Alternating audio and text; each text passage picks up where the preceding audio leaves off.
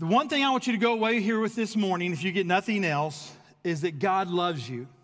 On the last day of this year, going into 2018, you need to know that God loves you if you don't already know that. God is your biggest fan, He loves you. Entering 2018 as well, besides knowing that, I know many of you, by talking to you, have fears. You're kind of anxious about 2018. I know life doesn't always go as we expect it to. We can't control what happens to us. So I know many of you, as you enter 2018, you're anxious, you're worried, you may be a little bit fearful. Maybe even when I mention 2018, you get this sudden panic attack feel. You're not alone. Many people feel anxious about a new year. Um, they look at the past year, we often judge ourselves harshly and say, if I would have just done this or that, things might have been different. The beauty in God's economy, each day is a brand new day. His mercies are new, His grace is new every day. And then you get a second chance, and a third chance, and a fourth chance, and a fifth chance, because God is the God of many chances. Praise God for that. Some of you, some of us may enter 2018 without a job. And I know that can be unsettling, it can create anxiety. Maybe this is the first year you've had to enter 2018 without one of your loved ones. Maybe you have crushing debt. Maybe you have an out of control teen or child. You're not sure what you're going to do. Maybe you have an impending divorce. Financial pressures are weighing heavy on you. Maybe you just found out you have a sickness. Maybe cancer's knocking at your door. Maybe you know when you go back to work, there's going to be a reorg and you're anxious about that. Lots of things can cause fear and panic. So today I want to look at the antidote to fear. But first, let's identify and define fear. Went to the dictionary, it's a good place to go if you want a definition. It says fear is a distressing emotion, agree? Fear is a distressing emotion aroused by impending danger, loss, evil, pain, or even the unknown. Have you ever feared the unknown? Sure. Generally, the unknown is more fearful than the known.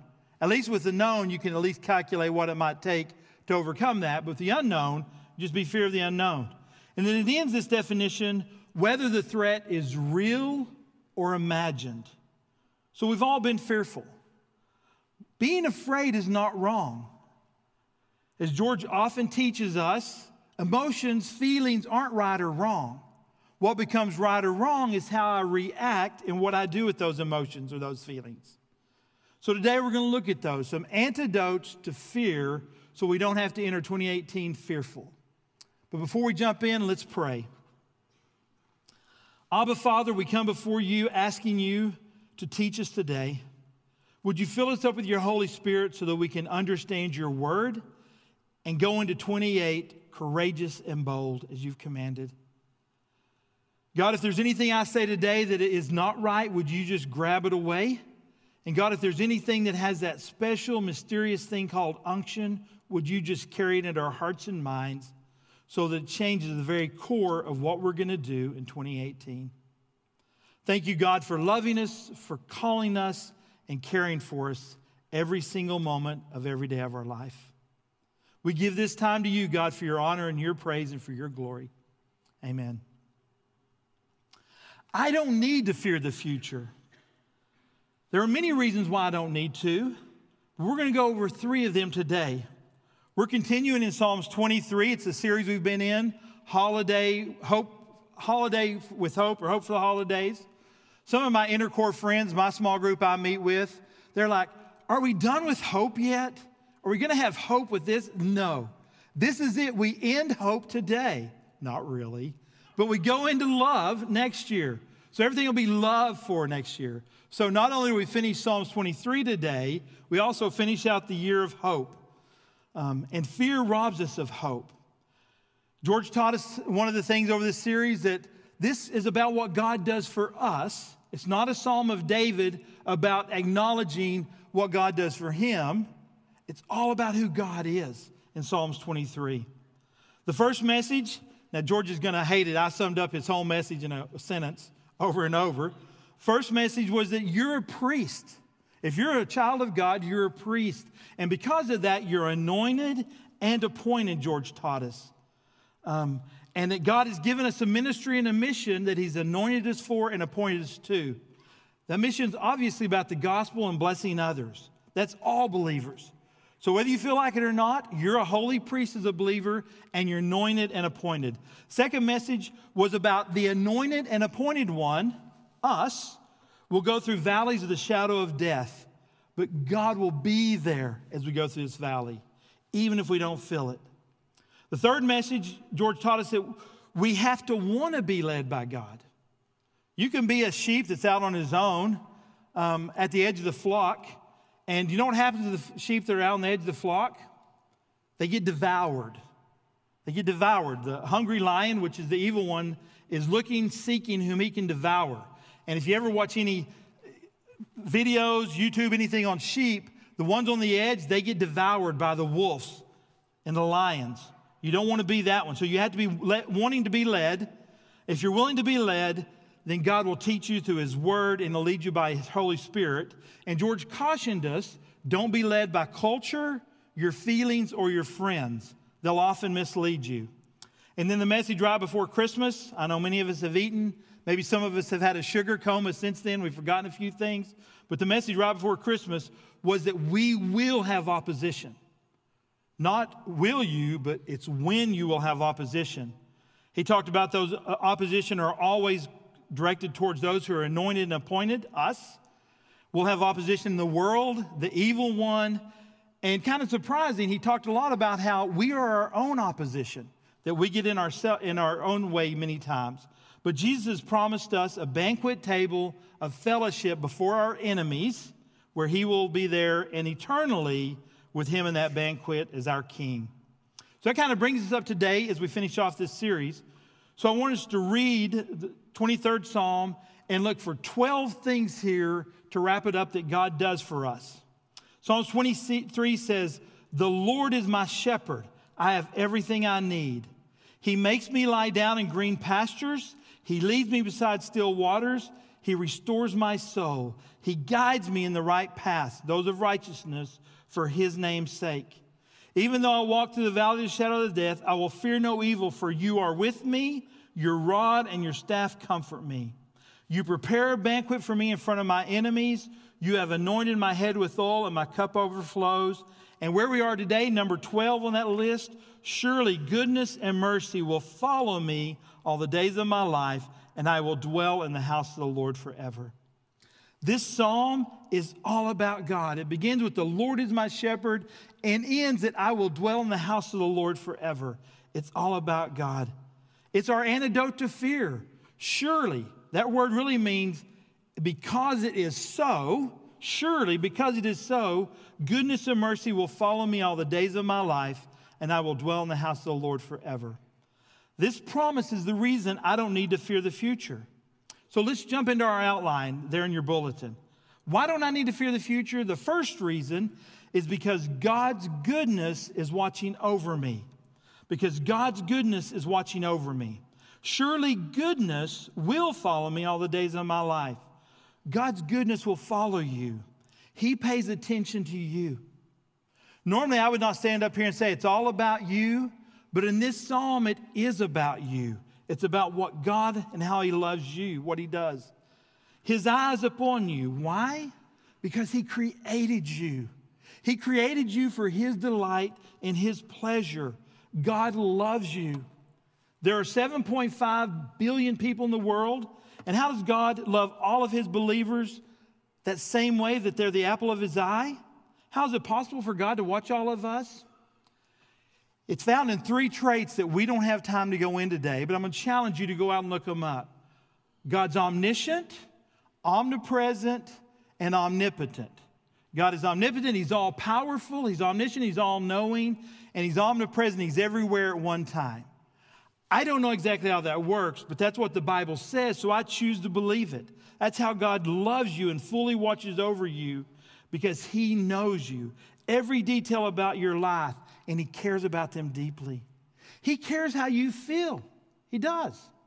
Now, He may not leave you in that feeling. He may want you to come out of that, but He cares about how you feel. He knows you better than know yourself, so we need to trust that He knows what's best for us. Psalms 145 20 there in your outline says this The Lord watches over all who love him. He protects you.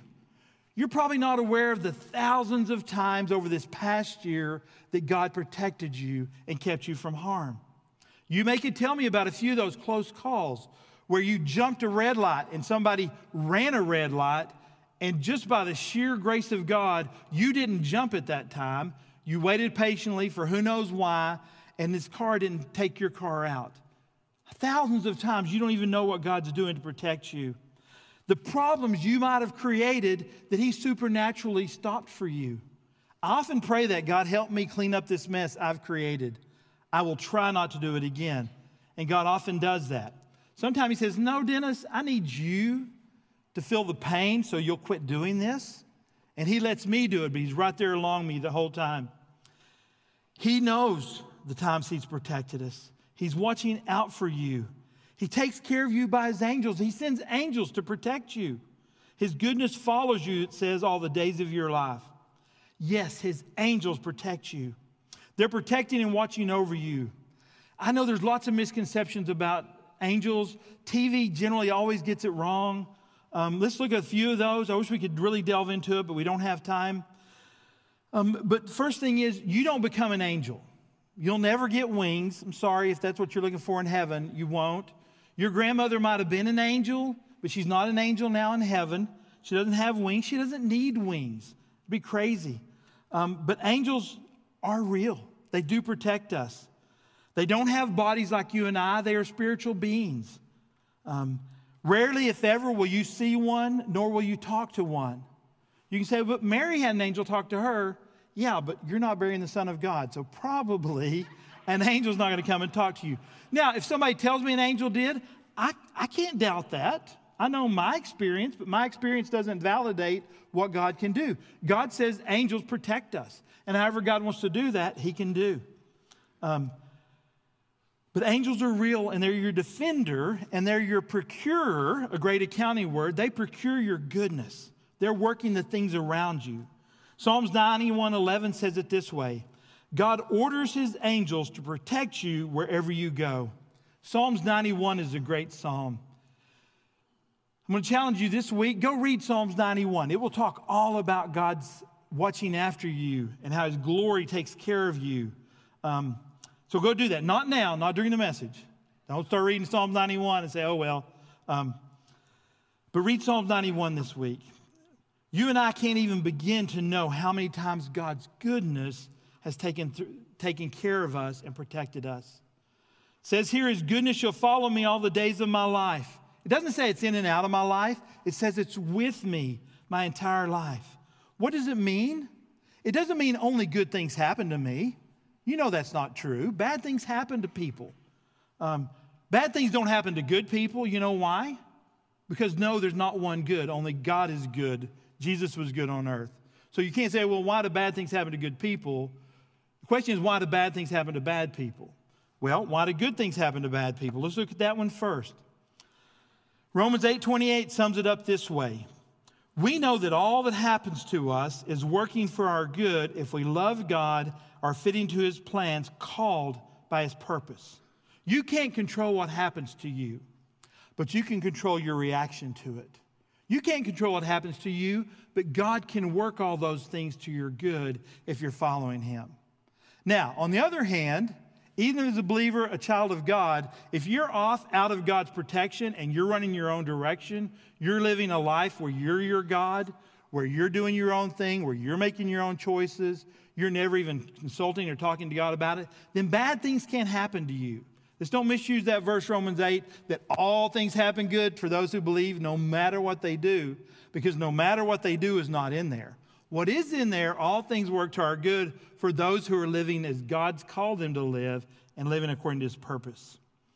So if you're following God's plans and living righteous life, all things will ultimately work out to your good.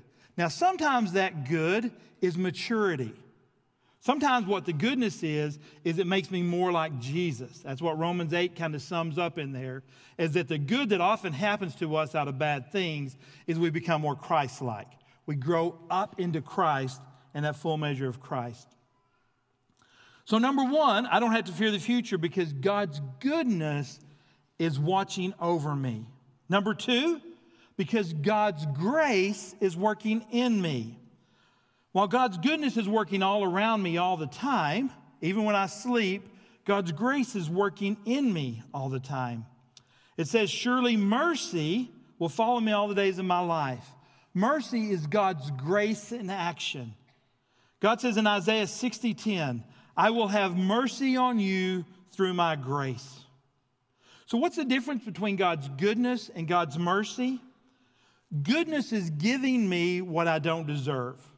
One of my favorite expressions, if you ask me how I'm doing, I'll often repeat from Dave Ramsey, who stole it from Ron Blue I'm better than I deserve. Because what I normally deserve is justice and wrath and probably a good beating. And I rarely receive that because of God's goodness in my life. And then mercy is God withholding what I do deserve. So I do deserve God's wrath and punishment generally for what I do, but God withholds that because of his mercy and grace. And I don't deserve anything, and God gives me those. And so God's goodness and mercy work together for those who are in Christ. So, in a nutshell, God's goodness is his provision to you, God's mercy is his pardon for you. God provides us with what we don't deserve and pardons us from what we do deserve. As we talk about God's goodness and mercy, I need, want us to be real careful here. Don't separate these from Jesus. Remember, good things don't ha- bad things don't happen to good people because there are no good people. You may think you're good, but without Jesus, you're depraved, lost, and headed to a dark, um, a dark place where there's weeping and gnashing of teeth. So that's what we all deserve because we're all bad people. But because of Jesus, we have a whole different type of world that we live in because of He, our high priest, and our atonement for our sin. God is first and foremost a holy and just God who is good. His mercies towards us because of what Jesus has done for us. It's based on Jesus earning our reconciliation with God. We're pardoned by his mercy and because of the death and resurrection of Jesus. He took our place. And now, as adopted children of the Most High God, the King, because of the death and resurrection of Jesus, he becomes our righteous, holy priest. And that's what we are. When God sees you, you know why he loves you and adores you? Because he sees you as perfect, holy, and forgiven. He looks at you through the blood of Jesus and sees you as he sees Jesus. Now, we don't always feel that, but that's the way God sees us. That's why he loves you. That's why you're the apple of his eye. That's why you're his delight, because he sees you through Jesus. Now, if you don't have Jesus covering you, he sees you as a depraved, willful, rebellious child who's deserving of wrath and justice. But as a child of the King, because of the death and resurrection of Jesus, we become righteous and holy priests who are worthy of God's goodness and his provision because of the pardon earned from us for Jesus. Psalms 103, I'm going to kind of summarize Psalms 103, 2 through 13. It's in your um, outline. It says it this way I will not forget the glorious thing God does for me he forgives all my sins. He heals me. He ransoms me from hell. He surrounds me with loving kindness. He fills my life with good things. He is merciful and tender toward those who don't deserve it. He is slow to get angry. He never bears a grudge. He has not punished us as we deserve for all of our sins. For his mercy, because he punished Jesus, is as great as the height of the heavens. He is like a father to us, tender and sympathetic to those who reverence him. Some of you get stuck on one passage. God doesn't hold grudges. Maybe you were raised up in a, a religious setting where God is vindictive and God is the punisher and God gets even.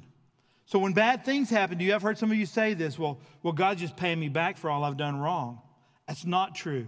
He paid Jesus for what you've done wrong, your sin. God's not ever getting even with you. That's a lie straight from the deceiver himself, Satan. As a child of God, because he sees you through Jesus, he sees you as forgiven and righteous. He doesn't see you with a lot of potential, He sees you as fully complete in Christ. That's your identity in Christ, is I'm fully complete in Christ. Now, He's growing me up into being more and more like Christ, but when He sees me, He sees me as perfect and holy because of the blood of Jesus. The Bible says in Ephesians 2, in that whole chapter, it says, This is not on the basis of anything we did, but by the incomparable riches of His grace. We have been saved through faith through the kindness shown us in Jesus.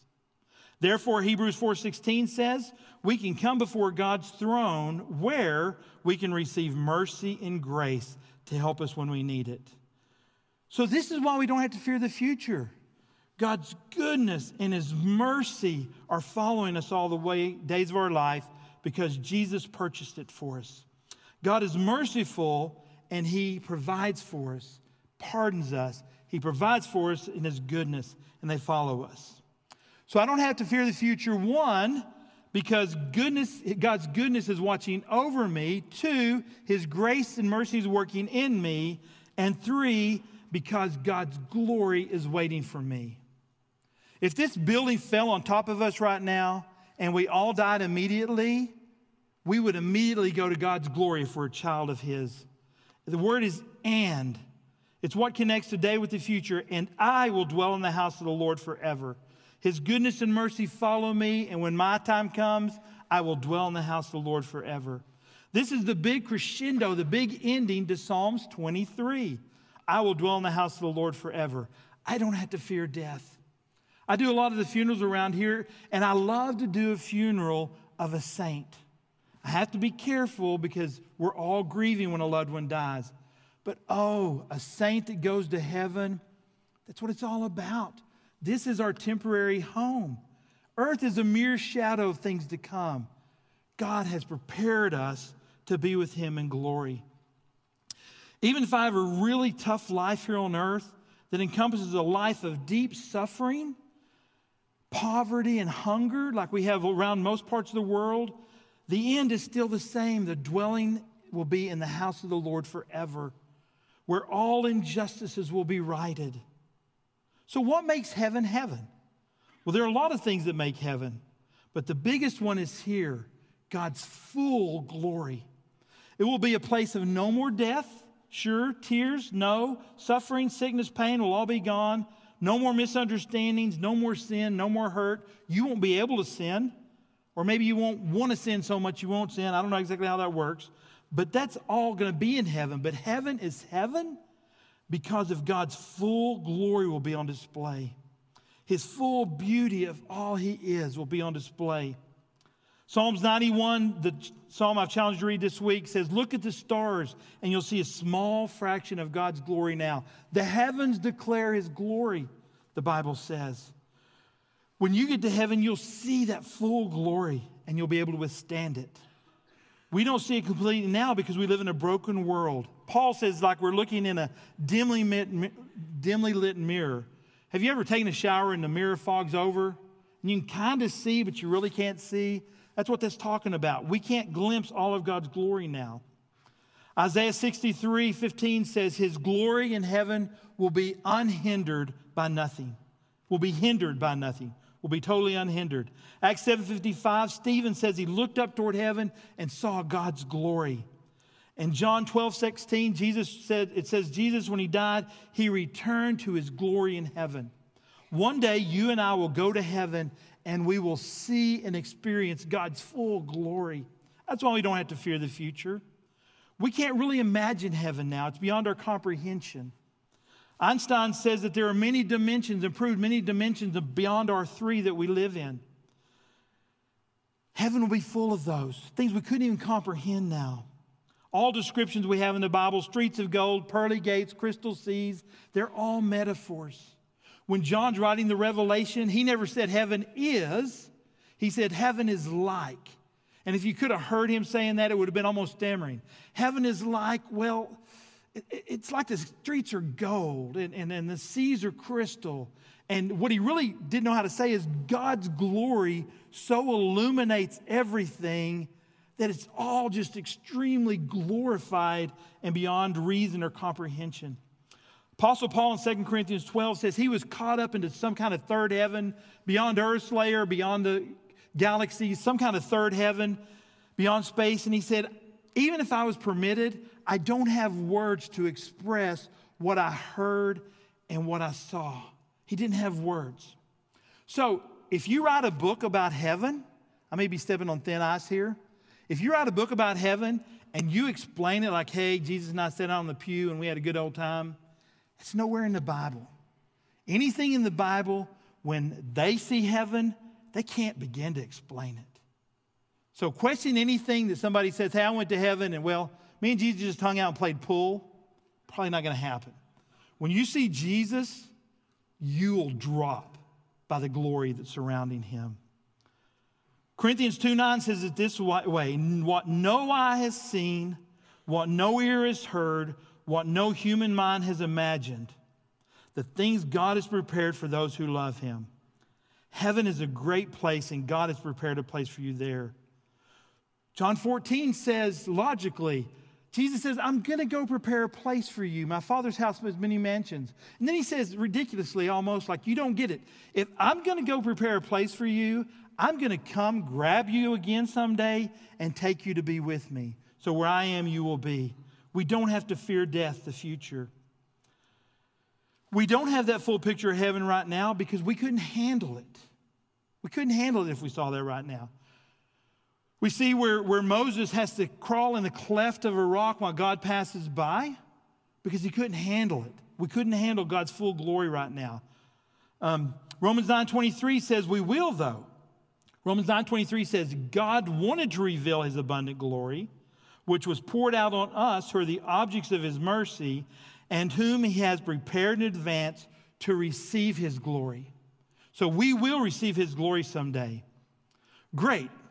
So that's the what. God's goodness and mercy follows us all the days of our life, and I will dwell in the house of the Lord forever. Great. So let's die. We can't do that, right? So that's not the point here. So what? If that's the what, what is the so what? Dennis, how does this impact me January 1st, 2018, tomorrow? What can this make a difference? Well, let's look at that. If you want to be a courageous, bold, fearless, valiant warrior, the Bible calls you, of the Most High King, if you're anxious about 2018, let me share some practical steps to put this into your life. So, if you want to have that full and fearless life in 2018, number one, turn your bulletin over the back. Now, on the back, what is it? Nothing, right? There's nothing on the back because that part didn't get printed. So you're going to have to write one, two, three on there, and then I'll help you fill it in. So to live fearful, fearless and fully in 2018, number one, there's to be three of them. Stay grateful and generous. Why? Because God's goodness follows me. That's the way God deals with me. Why would I not want to deal that way with others? If God works that way and I follow his purposes and his principles, then all things will work out for my good. So, my first response to God's goodness should be gratefulness. And this should immediately follow once I'm grateful for all I have, as George calls them, time, talent, and treasure, then I should be generous with those time, talent, and treasure. Psalms 118, 29 says, Give thanks continually to the Lord because he is so good and because his mercy will never run out. Psalms 118, 29. Since there is continual goodness and continual mercy to us, then we should continually give thanks to God, Psalms 118, 29 says. PG already covered in one of his other messages that gratitude is the healthiest emotion we can have, being grateful. There's been study after study that says people that are grateful and thankful for what they have are happier, feel more blessed, more joy filled, and ultimately are more successful. So, do you want that for 2018? To be healthier, to be more joy filled, to be more successful? Then you need to add gratefulness as one of your top emotions, top emotions you have. It is the key to hope is being grateful. When you see what God has already done for you, it gives you hope that his character up to this point in your life, at the end of 2017, will continue into 2018, and you have hope. Plus, you can't be fearful and grateful at the same time. When you realize all the things that have been given to you by God in the, the seen world and the unseen world, it makes you grateful. And when you're grateful, you're not fearful. They can't reside in the same brain. Hebrews 12 28. Hebrews 12 28 says this We have been given possession of an unshakable kingdom. Let us therefore be grateful and use our gratitude to worship God in the way that pleases Him and reverence and all. Hebrews 12 28. So the second response after being grateful should be generosity. It should be one of giving. Matthew 10 8 says it this way Matthew 10 8. You have been treated generously, so live generously. Give as freely as you have received. God promises that if you live generously, He will give back to be confident and fearless. Do you realize that? A generous heart, God says, becomes confident and fearless. Psalms 112, 5 through 9 says it this way God will come to him who is generous. Such people lend freely, definition of generous. Such people lend freely and conduct their affairs honestly. They will never be shaken. They don't fear bad news because they trust the Lord to care for them. They are confident and fearless in facing their opposition because they give generously to those in need. They will have influence and honor. So let me kind of give you a visual for this.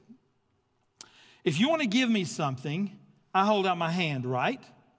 And say you have a dozen items and I don't know that. And you put the first one in my hand and I close my hand and take it. You put the second one in my hand and take it. How many more can I take now? Zero. I mean, you know, it's hard to take something like this. So, zero. But if I leave my hands open, you can pile all the things you want on there. Now, the problem, though, is if I leave my hands open and you put it in there, somebody else can come and take it out, right? But it still leaves them open. That's the way God is. If you are open handed with what God gives you and you give freely of it, God is able to put more in there. If you grab and hold it, He won't put any more in there. I'm not exactly sure how that works, but God says He wants to pour blessings, time, talent, and treasure into you, pressed down, shaken together, running over. I love that metaphor. Because a lot of times, if you go to um, a, a supermarket and you're buying something by the container, they do all they can to fluff it up. Matter of fact, one of my most disappointing things is when you get something and you look at it and it's got a dome in the middle and it looks completely full, but most of it's air. God doesn't do that. God says, I'm going to press it down, shake it, press it down, shake it, and overflow it. That's what God does with someone who is generous. Principle of tithing is one there to put to test us. God says, I'm going to test you with what I give you to see if you'll give anything back. I've heard many lottery winners say, or many people say, you know, Pastor, if I win the lottery, I'm going to give the church half. And I'm like, no, you won't. They're like, what? you give the church nothing now. Why do you think you're going to give anything when you win the lottery? That's the reality. Whatever you do with a little, the Bible says you will do with a lot. There's a statistic out there, I really couldn't validate it, but supposedly nine out of 10 people that win the lottery are broker than they were when they won it one year later. Now, what happened to the one out of 10? I don't know, but I'll tell you what I think I know. I think they already knew how to handle money so when they were overwhelmed with a huge sum of money, they kept their principles, their purposes, their values intact, and they were able to handle a lot just like they handled a little. And why would God give somebody a lottery winning who's just going to spill it all over the world on material things? What a waste. So the spirit, the, the principle of generosity is God gives back and more to those who are generous.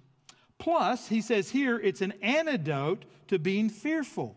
If you're generous, it proves that you don't fear your things leaving you. What have we as a church been able to do because of our generosity? We're a generous church. Don't feel like I'm, I'm saying anything bad. We're a very generous church. What we do together is far more than any of us could do separate. We have literally given hundreds of thousands of dollars to local ministries to get the gospel out. Now, they meet needs first, but ultimately they get the gospel out. We support 54 orphans in Haiti and have for about six years, seven years. We built a village for these kids that includes water and solar power. We're building a school that's about 75% done because of your generosity, open handedness. We support 12 congregations in the Philippines that have reached hundreds, maybe thousands of people with the gospel in barangays or counties that have no evangelical witness. We've built churches, supported churches in Nigeria, Vietnam, Zambia, and South Africa. And God continues to entrust us with more as a body. Church, I'm convinced that if we ever quit reaching out, Acts 1 8, beyond us, beyond our walls, into the community, into Samaria and the uttermost part of the world, that God will dry that up. Those who are just like individuals, churches that are generous, God brings more into it. So that's generosity. I'll just test you right there with what, how, how do you give money to others? How do you give money back? That's a good enough test. Just look at your checkbook and your calendar, and immediately you'll know what you do with your time, what you do with your money. But George and I want to challenge you over the next 30 days. We're going to assume tomorrow you'll be getting everything focused. So January 2nd through the 31st is 30 days. We want to challenge you to have a grateful moment every morning. So, what we're going to ask you to do is take a piece of paper when you get home, divide into three columns. One column is going to be spiritual things, those of God. One column will be relational, relationships, and one will be creation, material things. If you've ever heard me talk on missions, there are four broken relationships that Jesus um, reconciled for us a relationship with God, He reconciled, a relationship with self, now your new identity is in Christ. You don't have to worry about yourself all the time. And then third one is relationship with others. And then fourth is creation. And so um, if you can see this, you'll notice my writing's not very good. A little side note. Um, when my son was in kindergarten, my oldest son, I signed him in at the dentist office, and I've got poor penmanship. And the lady said, Oh, that's sweet. You let your son sign in. It's like, no, that's not my son's writing. He writes better than I do. Actually, he doesn't, but close. So three columns, and then one through seven, and list seven things in each column. So under the spiritual column, a few of mine are salvation by Jesus. Praise the Lord that there's salvation by Jesus. I'd be in trouble. Um, for his goodness and mercy, based on this message, for heaven, that it is our ultimate home. For God's forgiveness, I would hate to go through life without forgiveness. Um, I'm pretty tough on myself, and if I had to carry all my own guilt, I'd be worthless. Thank God for prayer, His word, His guidance, protection. Under my relational relationships, the first one is my wife. My wife, I'm grateful that she is in my life. We just celebrated 33 years. That's her blessing over there. Thank you. My three kids, um, Josh and Jonathan's here, and my daughter in law, Katie. For the church staff, we have a great church staff. I'm in charge of HR here, and we've got a good one. Um, for Pastor George, George is a great guy to work for. He pushes you. Oh, there's George. I didn't know George was here. Hey, George. George pushes you when he needs to, but he encourages you when you need to. He's a great boss to work for. Um, for the Filipino pastors, whom I love, who I pray for all the time, our Haiti kids and leaders. And then under creation material, I put home. I'm glad to have shelter on a day like today because I know many who don't. I'm glad to have HVAC that was warm when I got up. For food, it's obvious I like food. I can't imagine not having food. For a car that I can count on. There were many years earlier in ministry where we had one car we could count on, and the other was a prayer vehicle. That means I prayed every time it would start in the morning. Because, you know, there's nothing worse than the car not starting. You have to take your second car that does run, you leave your wife without a car, and it's like, honey, I hope you can get that car started. Um, maybe it'll start when it warms up. Clothing, shoes, I'm thankful for a coat this morning. Extra dollars to give back. Um, by health, all those things. You just make your own list. It's a challenge to you to write down 21 things, seven in each one of these columns. And before you get up every morning, January 2nd through January 31st, thank God for these things. If you do, by the end of day 31, you'll be very grateful, you'll be more generous, and you'll be happier, you'll probably be healthier, and people will probably like you a lot more. Um, second thing so, one is to be grateful and generous. Two, is to be gracious to everyone. Why? Because God is gracious and merciful to us. Number two, be gracious to everyone. The more gracious you are with people, the less fearful you will be in life. Just like grateful and fearful don't reside together, grace and fear don't reside together either. So the more graceful you, grateful you are and the more gracious you are, the less fearful you will be. Ephesians 4:32 says it this way. Ephesians 4:32. Be gracious and merciful to everyone and forgive others just as God has forgiven you because of Christ. Who are you still holding a grudge against? 2017's done. 2018's on the cusp. Who have you not forgiven? It's time. It's time to grow up, get that out of your way. And here's the truth that person probably doesn't even really feel bad.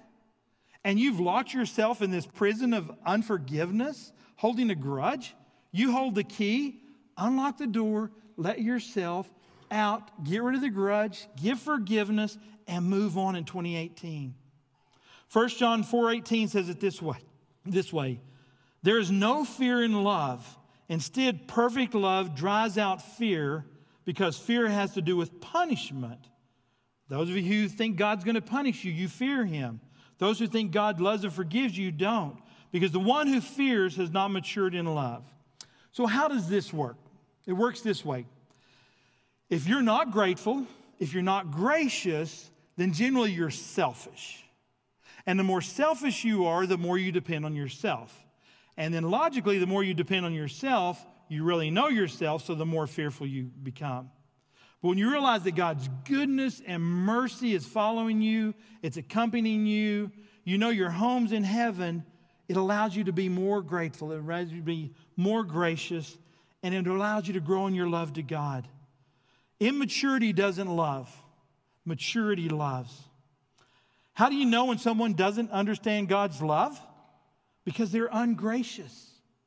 Ungracious people are ungraced people. They hold things over people's heads. They don't offer to let others off the hook. They don't forgive. Most of the time, they walk around with guilt themselves. They feel bad about themselves. And misery loves what? Company. So it wants to make everybody else miserable. Everyone's going through something. Everyone. George taught us in those earlier messages that we're all going to be opposed. We're all going to walk through the valley of the shadow of death. We're all going to have those things. So when you meet somebody, they're probably going through something you don't understand. And so you need to seek to understand, to be gracious to them. So we're grateful and generous. We're gracious because God's good and merciful. And three, because God's glory is waiting for us. I need to live my life now for His glory. Number three, I need to live my life now, live it for God's glory. Why? because it's practice for what He will share with me, His glory. How do you do that? How do you do that tomorrow with your family, this afternoon with your friends, your neighbors, your coworkers? Matthew 5 16 gives us the answer. It says, Let your light, your light is how your life works, the glory of God shining out at you. Let your light shine before others so that they may see your good works and do what? Give glory to your Father who is in heaven. You do your best to live for Him and for His glory. And what happens is that it opens up more of God's glory and goodness in you, more of His mercy, and it's this great spiral up. The more gracious you are, the more gracious people are back to you, the more gracious you are. God has made us to match people's emotions. And so grace begets grace as God's mercy should do that for us. 2 Peter 1 3 says it this way God, in His divine power, has given us everything we need for living a godly life unto His glory. This power is given to us through knowing Jesus. And the benefit of this, of knowing Jesus, is that He has called us to share in His own goodness, I would add mercy, and His glory. So, as we wrap this message up, let me ask you a question I started with. When you think of next year, are you filled, filled with fear, doubt, anxiety, worry? If you are, you need a hope infusion. This whole series has been about hope. And a hope infusion is when you realize to make a choice to live as God has called you to live by being grateful. It gives you hope. By being gracious, increases your hope. An infusion of choosing to believe God's promises that surely goodness and mercy will follow you all the days of your life, and you will dwell in the house of the Lord forever. The final verse of Psalms 23, the verse 6, is the key to living abundant, courageous, full life in 2018. It's the antidote to these fear. even death itself. You and I don't get to choose what happens to us. You won't choose most of your circumstances in 2018. Now, you may cause some of those because sometimes choices we make make choices for us later. Um, but you don't generally get to choose things that happen to you, but you do get to choose how you respond, how we respond to those things that happen to us. You can choose to be a, these are my problem, a cynic, critic, pessimist, doubter, expecting the worst. You can choose to be ungrateful, stingy, selfish, ungracious, and living for your glory. Or next year, 2018, you can choose to live with gratitude, generosity, graciousness, and for God's glory. It's your choice. You can't control what happens to you, but you can be fearless and confident, courageous when those things do happen to you. As one who loves you, one of your pastors, I love you. I care about you. God cares and loves for you far more, but we love you as pastors here. We pray for you. Let me tell you what I know beyond a shadow of a doubt for you who I love. This is what God has promised you in this psalm. He says, The Lord is your shepherd, and you will have everything you need in 2018 and beyond. He will make you lie down in green pastures and lead you beside still waters. He will restore your soul.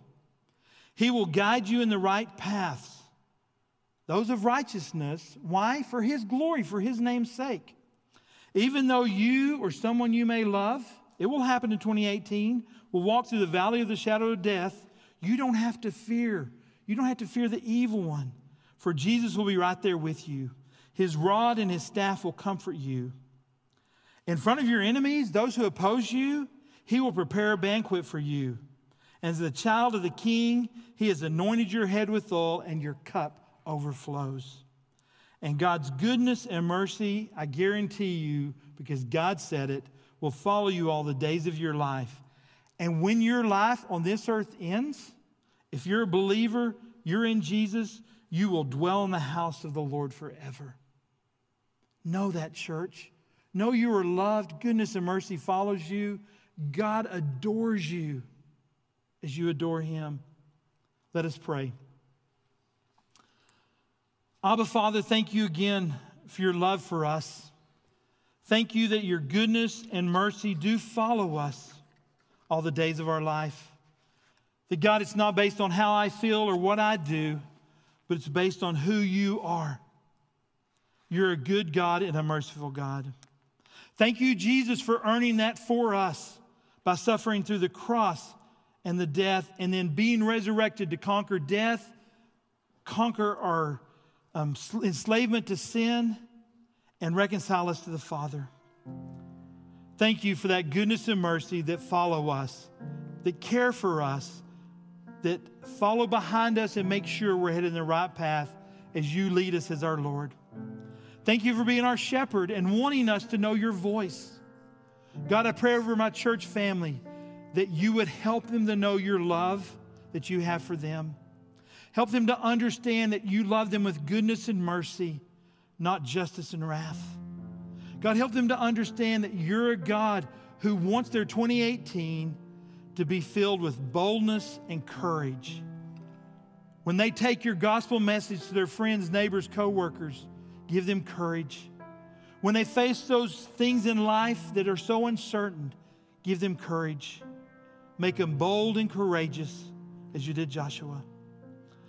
God, above all else, help this group leave here today knowing you adore them. They're the apple of your eye. You're not looking to get them, but you're looking to love them. Help them feel that and experience that today. Jesus, thank you for us being in your family. We love being a part of your family. Thanks for bringing us in, adopting us in as fellow heirs. I don't know what all that means, but I love the sound of it. Thank you, God, for doing all it takes to make us fully yours. We love being your children. May this year of 2018 be one, God, that we have hope and extend it out to all those around us with your love. We pray this, Jesus, in your holy and blessed name. Amen.